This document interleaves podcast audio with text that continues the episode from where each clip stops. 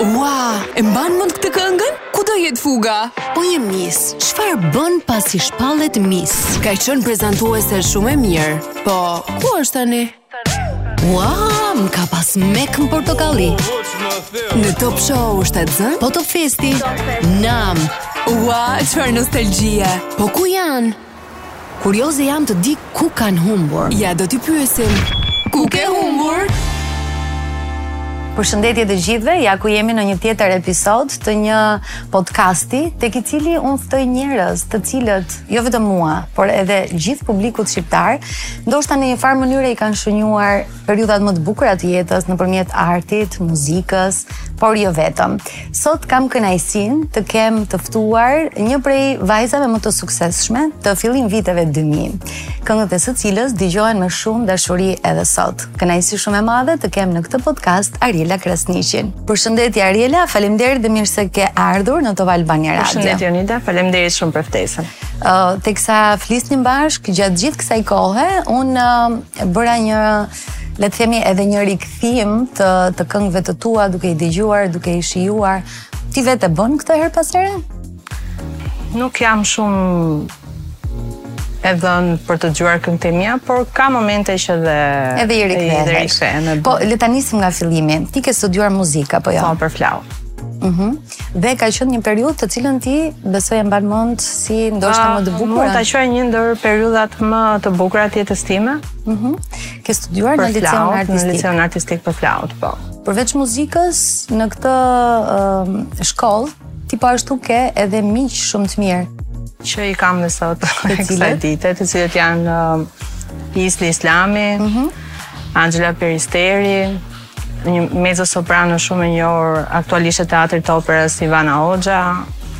Ilnisa Agolli gjithashtu një mhm. gazetare mm -hmm. që ka qenë dhe pjesë e Top Medias. Po.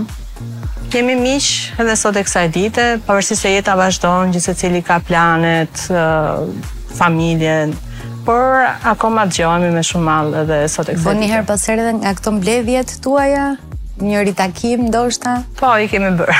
Pjesa më e madhe në fakt kanë vazhduar uh, jo domosdoshmërisht me muzikën. Për shembull, Isli u drejtua nga prezantimi, Anxhela ka vazhduar karrierën si këngëtare, uh, Ilnisa po ashtu në pjesën e gazetarisë. Ti ndoshta ë uh, ke qenë ndër të parat e, e klasës tënde që filloi këtë uh, periudhën e suksesit nëpërmjet muzikës. Fakt kam qenë në një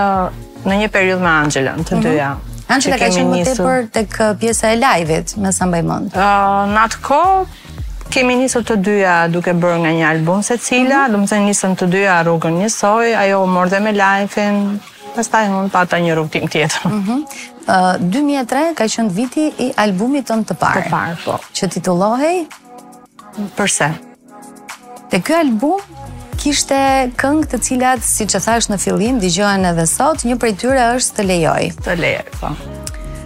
Uh, refreni, këndohej kudo, sidomos pjesa, ku po shkon ti pa mua moj. po, është e vërtetë. Ka qenë një ndër, një ndër këngët më të transmetuara. Më pas, vjen uh, Top Fest.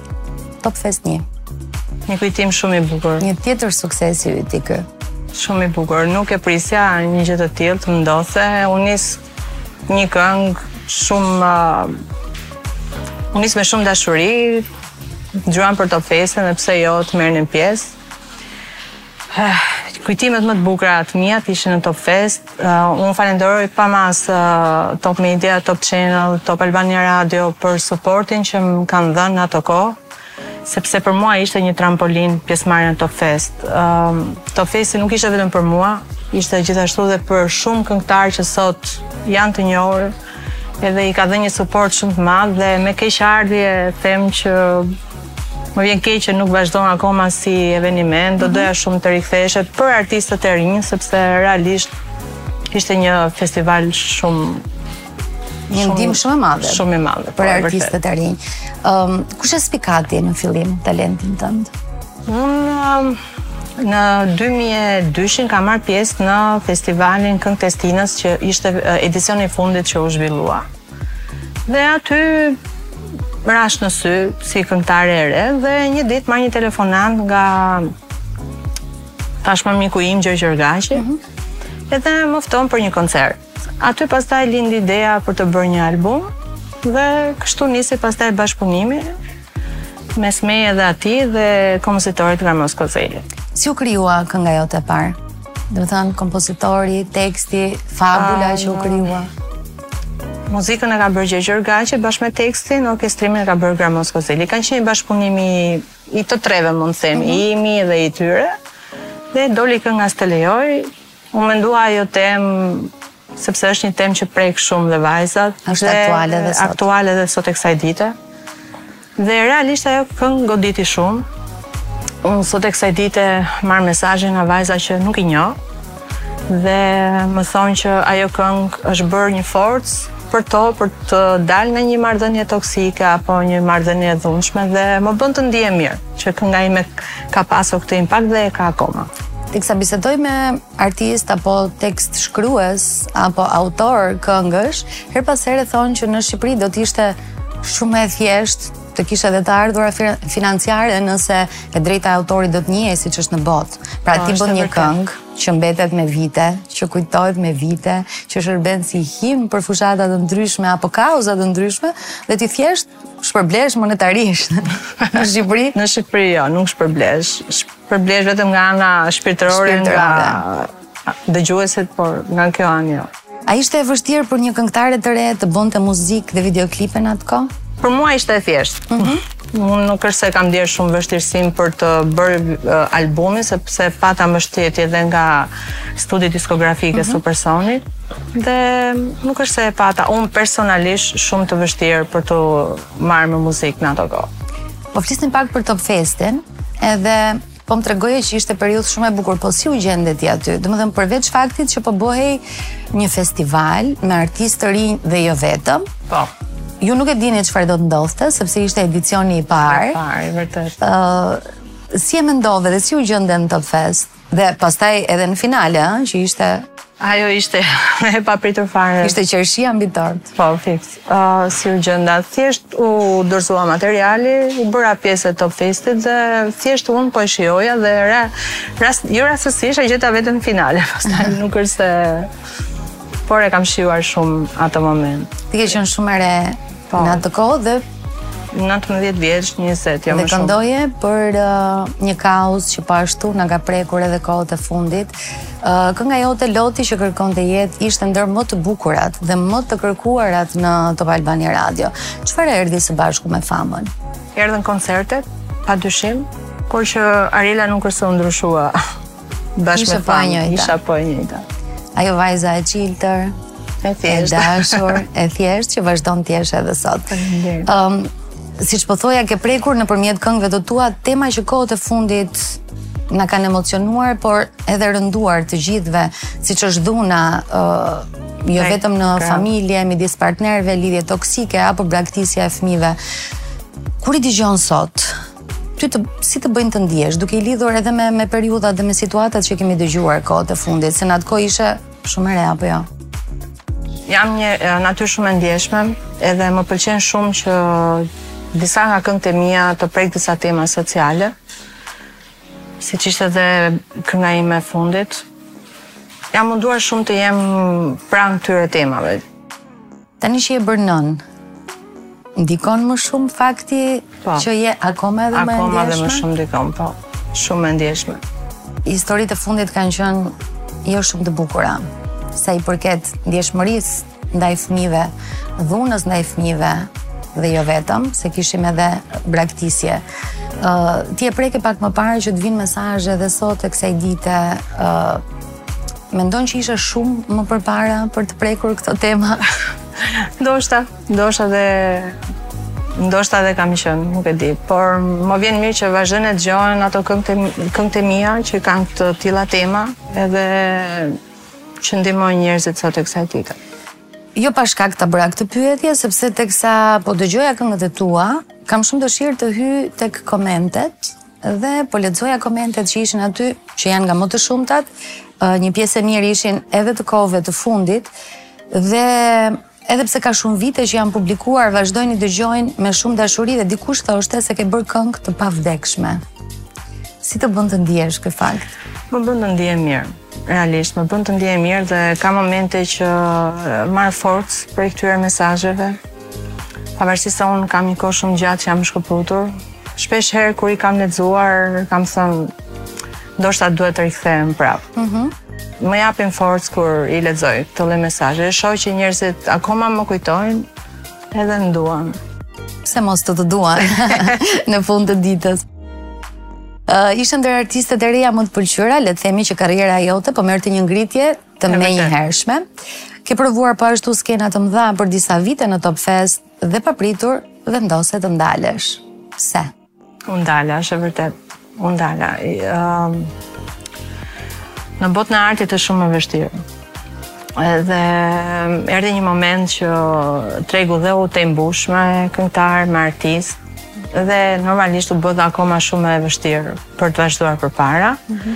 dhe aty ishte një moment që unë thashë do ndaloj këtu pastaj unë mora një drejtim tjetër më vonë erdhi familja ime, krijova familje dhe ia dedikova jetën time, familjes, vajzës time të vogël. Kështu që nuk e mendoja që do kisha një rikthim, mm -hmm. të them të drejtën. E la dëshiroja ta lija si një kujtim të bukur, por që por që vendose të rikthehesh. Vendosa të rikthehem. Pra. Çfarë nuk po shkonte me tregun muzikor në atë kohë? Po edhe sot. Si e sheh ti? Duke qenë se pak kaotike, që pak më e më e jashtme këto vite. E shoh pak kaotike, por ndoshta gjërat do vinë në vend dalngadal. Ka ndryshuar. Në atë mhm. kohë kur isha unë ishte shumë më shumë kaotike. Por tani kanë filluar po rregullohen nga pak gjërat. Pavarësisht se akoma nuk jam brenda këtij rrethi, domethënë të. Mhm. Kaotike thua që Mbaj mund, mund të bëheshe këngëtare dhe thjesht nëse ishe e pashme. Po, po, po. Kjo vazhdon akoma. Nuk kishte rëndësi nëse kishe talent. Kjo vazhdon akoma. Në fakt, unë isha përgatitur të të pyesja nëse ti do rikthehesh, por ti në fakt u riktheve në festivalin e, e parë të këngës, e parë në, të po. këngës po. në Radio Televizionin e Kosovës dhe aty po me një fabul shumë të fuqishme, emri grua. titullohej kënga jote prezantuese aty. Pse vendose të marrësh pjesë pikërisht në Kosovë dhe në këtë festival? Atëherë, kjo këngë nisi si një nuk nisi si një rikthim. Mhm. Mm por nisi si një Shërim i shpirtit tim për shkak të disa gjërave që un kam kaluar kohët e fundit. Dhe pastaj dëgjova për festivalin e këngës në Kosovë dhe mendova pse jo, duke qenë dhe edicioni i parë. Ëh. Mm -hmm. Pse jo mos merra pjesë në një eveniment siç mora pjesë në festival, në Top Festin e po, parë, po. që pati goxha impakt, thash pse jo ta bëj dhe një gjë të tillë në festivalin e Kosovës. Dhe Emri Grua nisi për shkak të vrasjeve të shumta të grave që ndodhën në atë periudhë kur unë bëra këngën të zonjës në Don Bosco, po. të grave njëra pas tjetrës që u vra nga dikush që nuk ishte mirë. Dhe realisht më prekën shumë. Dhe kënga nisi me një tekst dashurie, dhe thashë jo, nuk e dua me tekst dashurie, e dua një temë sociale aktuale. për të prekur shumë gra që dhunohen akoma dhe për të gjetur forcën t'i thonë jo stop dhunës. Dhe lindi kjo këngë dhe eh, u pranua në festivalin e Kosovës. Ke menduar të jesh pjesë edhe e festivalit të Radio Televizionit Shqiptar? Të doja të isha pjesë e këtij viti, por duke qenë se mora pjesë në festivalin e Kosovës, ndoshta për vitin tjetër, po. A do jetë uh, ky një rikthim i yti në muzikë apo thjesht do uh, jesh pjesë vetëm e evenimenteve të tilla? Mund ta quajmë dhe një rikthim mm -hmm. timin. Pra po, do presim klipe? Po. Do presim koncerte, po. do presim pjesëmarrje më të mëdha, por një klip po. Më vjen shumë mirë që e dëgjoj këtë Arila dhe më vjen shumë mirë që ti mendon që njeriu her pas here Edhe duhet të stopojë për të kuptuar veten se çfarë do të bëjë dhe ku do të arrijë. Po, për mua ishte shumë e rëndësishme kjo pauzë e gjatë, mm -hmm. por më shërbeu për shumë gjëra, për të kuptuar shumë. Më the që iu dedikove totalisht familjes. Po në fakt, a është familja ajo që të mbështet për të vazhduar ëndrrën tënde? Uh, shtysa ime e madhe që unë të rinisja në të rinisja prapë Të këndoja ishte im shoq. Uh, duke qenë se ai ma kupton dhe botën time uh mhm. -huh artistike, kupton dëshirën për të bërë atë që realisht do, sepse ai ka qenë futbollist. Mhm. Mm i Flamurtarit dhe për shkak se ka pësuar një dëmtim, iu ah, desh të stoponte dhe nuk mundi të vazhdonte dhe e kupton atë Ndjenjën për të bërë atë që realisht ti ke pasion dhe më tha nëse ti dëshiron të vazhdosh dhe të bën të ndihesh mirë, jam krah teje të vazhdojmë bashkë këtë rrugëtim. Dhe ai ishte shtysa ime më e madhe që unë të vazhdoja. Dhe që të rikthehesh. Gjatë këtyre viteve çfarë ke bërë? Domethënë le ta shtrojmë pak më vajzash bisedën. Unë jam marrë me punë jashtë fushës së muzikës. Uh mhm. -huh. Aktualisht punoj në një kompani private, jam konsulente. Kam jam marrë dhe me muzikë shu në heshtje. Ah, okej. Okay. Kam ca materiale që i po. kam bërë, por që nuk i kam publikuar. Të cilat besoj do të marrin dritë. Besoj më vonë po. Familja. puna, angazhimet dhe gjithçka që ke bërë këto vite, do doja shumë pak më thellësisht të na tregoje për Arilën që ne nuk dimë dhe nuk e kemi parë këto vite. Arila është një mami. Full time? Full time. Mm -hmm. Merrem dhe me punë të tjera, siç thashë jam uh, punoj në një kompani private si konsulente. Punë, shpi, familja. Anxhela, Fatmirësisht mikesha të dyja dhe ne. Uh, Po më thoshte që je shumë nënë e përkushtuar, je shumë e dashur, shumë e dhënë pas familjes tënde. Megjithatë kjo pjesa e artit, teksa unë po i tregoja për këtë podcast, U emocionua dhe ajo, se donte shumë që ti të rikthehesh, jo vetëm nëpërmjet oh, daljeve televizive, por edhe nëpërmjet muzikës. Jeni kaq të afërta të dyja, vazhdoni ende? Po, edhe ajo është mbështetëse imja. Mhm. Mundohet shumë që është munduar që unë të rikthehem sërisht. Çfarë këshillash të ka dhënë gjithë këto, gjithë këto vite? Ka këmbëngulur herë pas herë që ti të bësh këngë? Pse nuk del, çfarë po bën, ku je? Kanë qenë të shpeshta këto fjalë nga ajo. Po thoje që iu dedikove familjes dhe sigurisht Po nga familja e ke mbështetjen më të madhe tek muzika dhe do doja të dija Ok, ti bëre vetëm një pjesëmarrje në festivalin e Kosovës, po si po duket terreni tani? Nuk kam nuk është se pres gjë. Apo nuk do ta mendosh fare. Nuk dua ta mendoj fare, mm -hmm. dua të kem të njëjtin mendim si 20 vjeç, dua t'i shijoj gjërat. Pastaj nëse do vijnë, i mirëpres, por nuk është se E kam si qëllim në vetvete që të merrem me muzikë, që të fitoj para. Mhm. Gjërat do të po i bëj për kënaqësi, pastaj nëse do vijnë, pse jo? Një art është në fund të ditës. Uh, a ke ti këngëtar të preferuar? Çfarë muzike dëgjon nga artistët shqiptarë? Po, i dëgjoj pak nga të gjithë. Më pëlqen mhm. të jem pak e informuar në lidhje me materialet që hidhen çdo sezon dhe i dëgjoj pak nga të gjitha. Nuk është se jam e ndarë në rrymat Dëgjon dhe rap, besoj, jo? Po, i dëgjoj.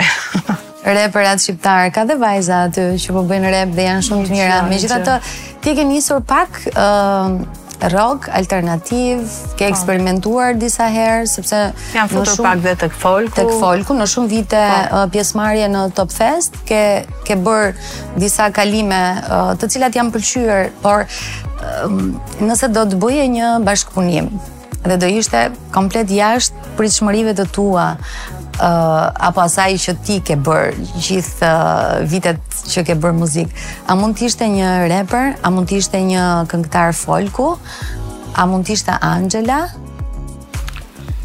Po, mund të ishte dhe Anxhela, mm -hmm. mund të ishte dhe një këngëtar folku, nuk është se e kam vështirë ta këndoj dhe folku, kështu që Rep jo. Nuk e bëja. Ti jo, po ndoshta një bashkëpunim me një ndër artistët. Okej, okay, po pse jo? Që janë më në zë. Po.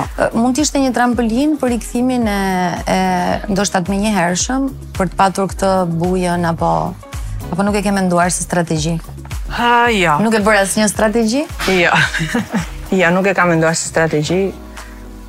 Mendoj të dal një herë vetë, pastaj nuk e mhm. dihet më vonë. Me cilët kompozitorë, tekstshkrues apo shtëpi diskografike po bashkëpunon së fundmi?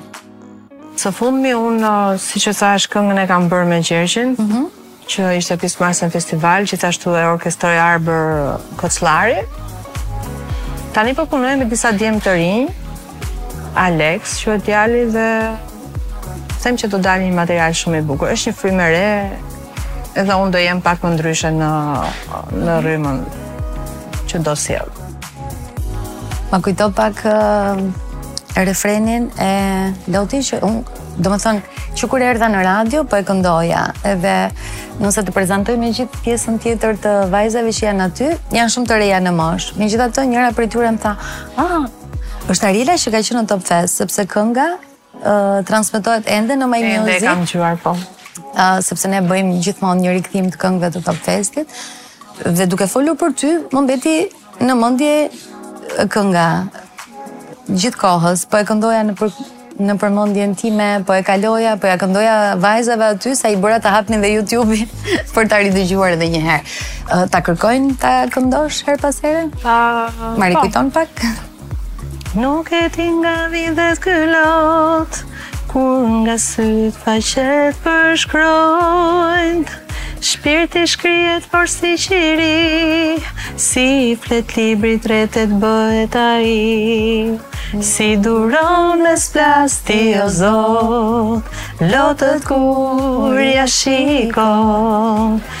Nuk të vim se ty kë fëmi është pa faj Më ka të nuk di Shumë e bukur Falem dhe është vërtet shumë e bukur Zërin vazhdon ta kesh On top On top A do të vinin koncertet Nëse ti do të bëje një rikthim Pra do ishe uh, rikthim edhe nëpërmjet koncerteve të përkthyera po ashtu në të ardhura financiare, e ke menduar uh, që të jesh pjesë e tyre?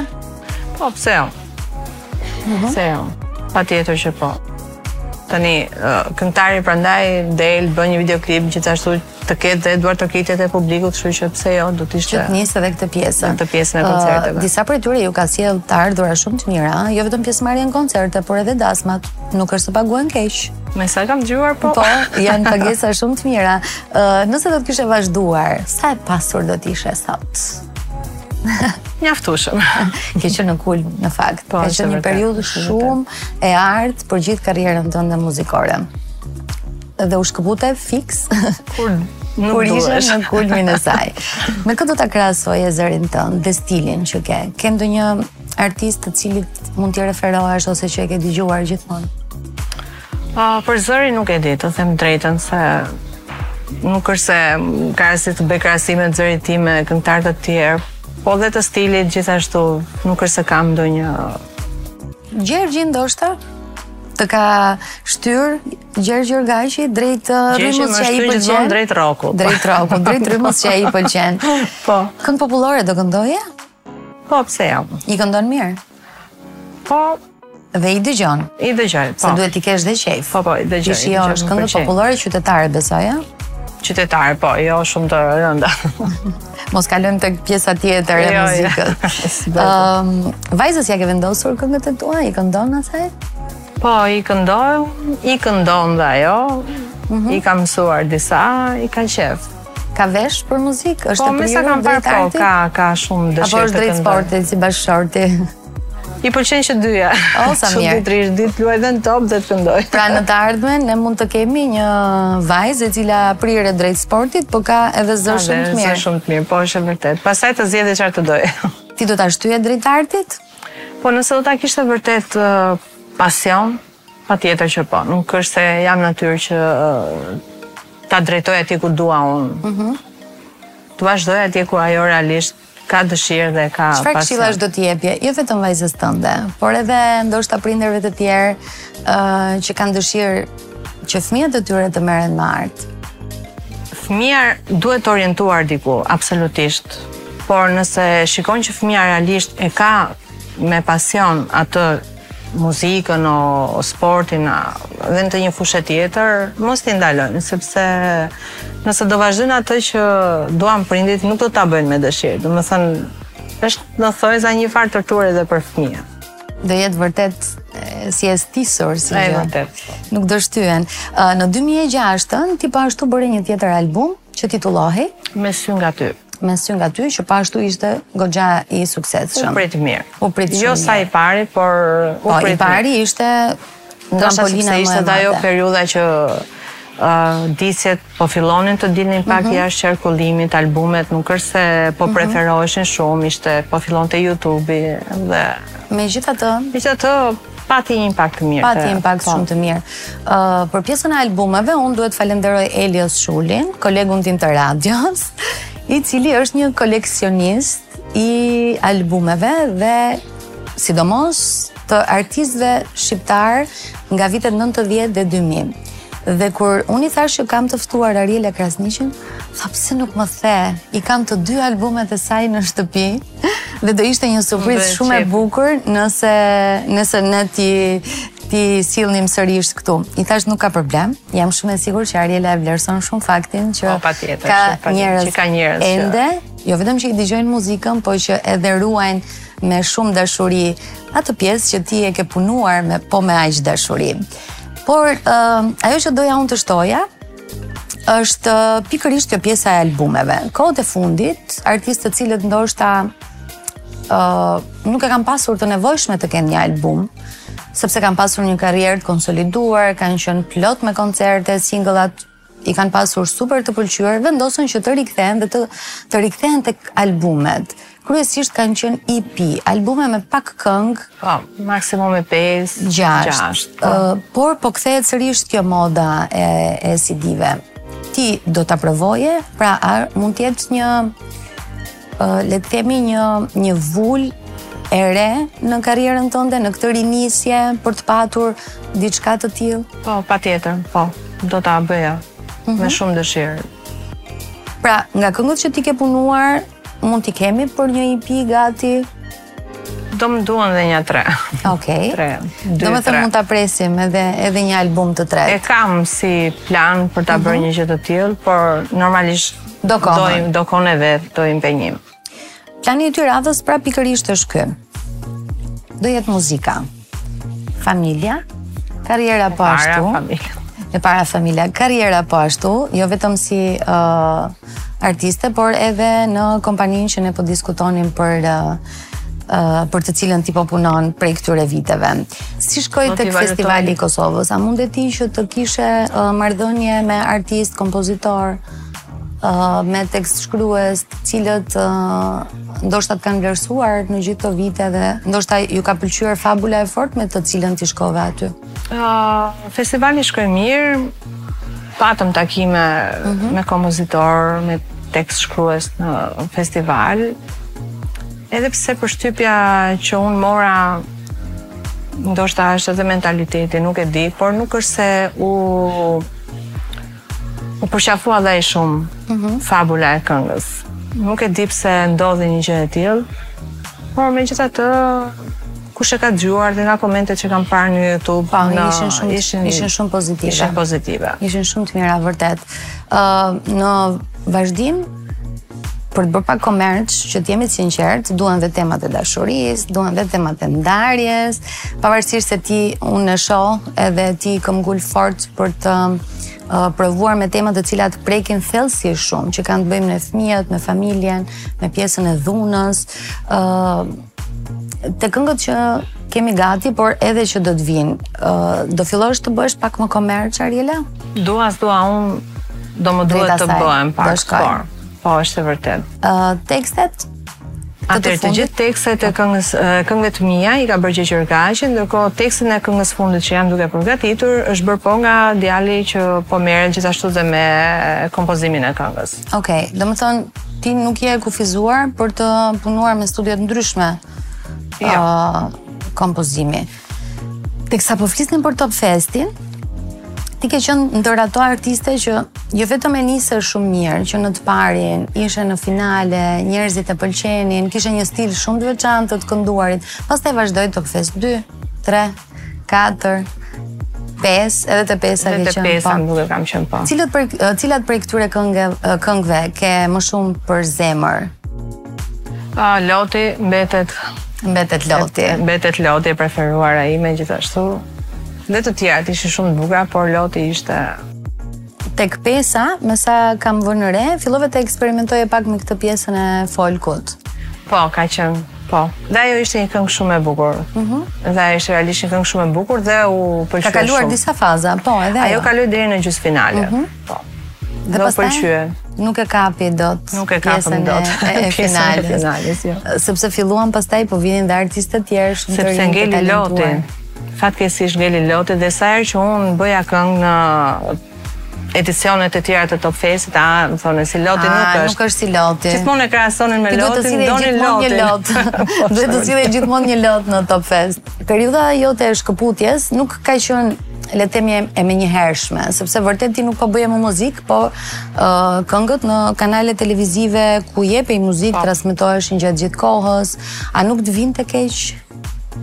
Unë në momentin që nuk po bëje më shumë, që nuk po shfaqeshe më shumë. Unë thjesht nuk u duka shumë, por realisht unë jam marr mm -hmm. dhe mhm. kur nuk kam nxjerr materiale, unë jam marr. Mm -hmm. Unë materialin tim të fundit mbas shkëputjes e kam pasur në 2012. Mm -hmm. Ku kam qenë pjesë e festivalit të fund vitit të rëtëshës. Mm -hmm. Pastaj jam marrë dhe me spektakle të ndryshme që janë bërë në radio televizionin shqiptar, pa. Po. dhe disa koncerte i kam pas, por nuk është se janë duke. angazhohesh totalisht. Pa. Po. A ke ndonjë peng sa i përket uh, pjesës tënde artistike ose diçka që mund ta kishe bërë më ndryshe? Uh, për atë që kam bërë jo. Nuk është se do ndryshoja gjë, mm -hmm. të mhm. njëjtën gjë do bëja sërish. I vetmi peng është që ndonjëherë them pse s'e vazhdova. Mhm. Mm ndonjëherë më vret kjo gjë, por pastaj them, ok, kështu e po. vendosa.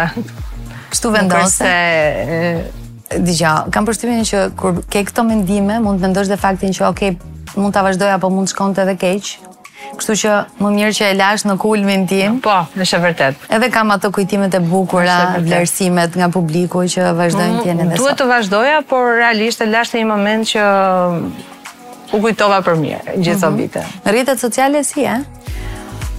Mirë. Jo. Jo dhe aq shumë mirë. Besoj e ke vënë re që këto vitet e fundit kanë një impakt të jashtëzakonshëm, sa i përket uh,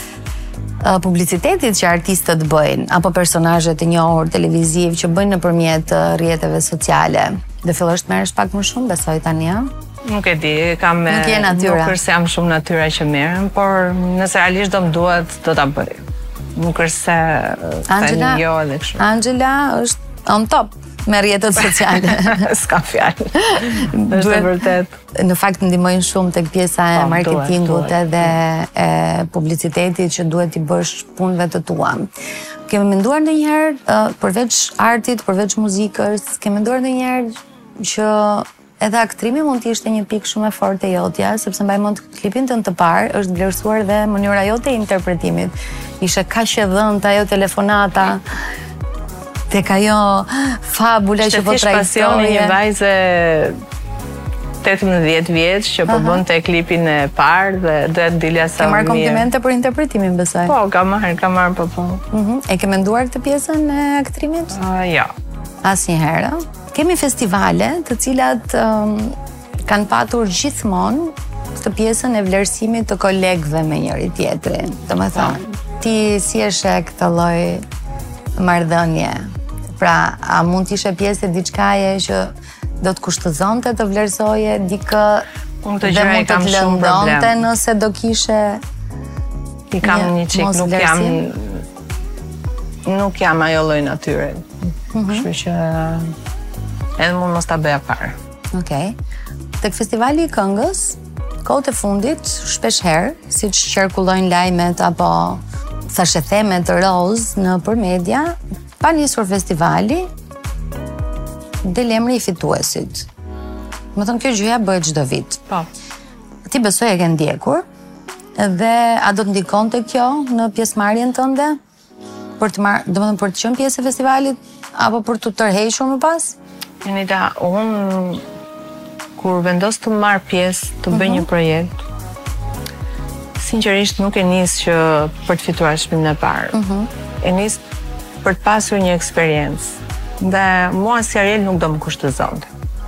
Absolutisht. Thjesht do të shijoj skenën. Thjesht dua të shijoj skenën. Mhm. Kaq. Pastaj se hyra në finale, se nuk hyra, se fitoi, se kush nuk fitoi, unë nuk është se i kam shumë nuk e vras mendjen, kështu që është. Dhe bën shumë mirë, se të ngarkon, kam përshtypjen. Kam dëshirë të shijoj thjesht momentin. Cilat kanë qenë komentet që të kanë bërë njerëzit? Domethënë edhe sot, kur të takojnë, a të të kujtojnë me, me pa po ish dashuri? Po, po, Ka persona që më më kanë ndaluar pse nuk ke dalë më, na ke pëlqyer, ça po bën.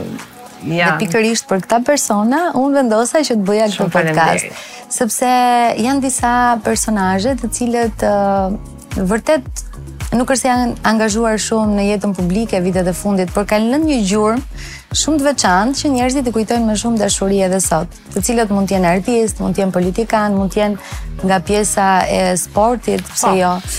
Dhe unë duke qenë ky brez, vërtet ë uh, e mendova që të sillja diçka shumë të mirë për të kuptuar edhe çfarë ndodhi dhe çfarë jeni duke bërë tani. Mua më vjen shumë shumë mirë që ti do rikthehesh. Dhe më vjen shumë mirë që pjesa jote e familjes është e konsoliduar dhe ke suportin e saj. ë uh, Mund ta kishe për shembull bashkëshortin në një videoklip në të ardhmen, apo nuk është natyra? Po, po e kam me qejf pse jo. do të mbështes po, nëse po, do jetë nevoja edhe në në këtë pikë. Planet e së ardhmes janë publikimet? Po.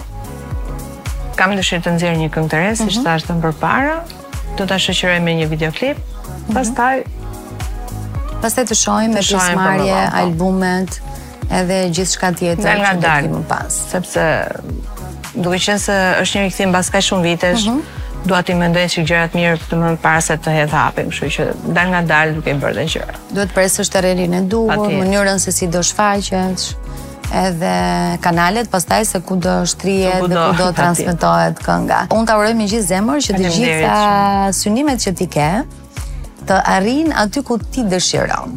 Dhe më vjen shumë mirë që kjo intervistë përkoi edhe me rikthimin tënd në muzikë.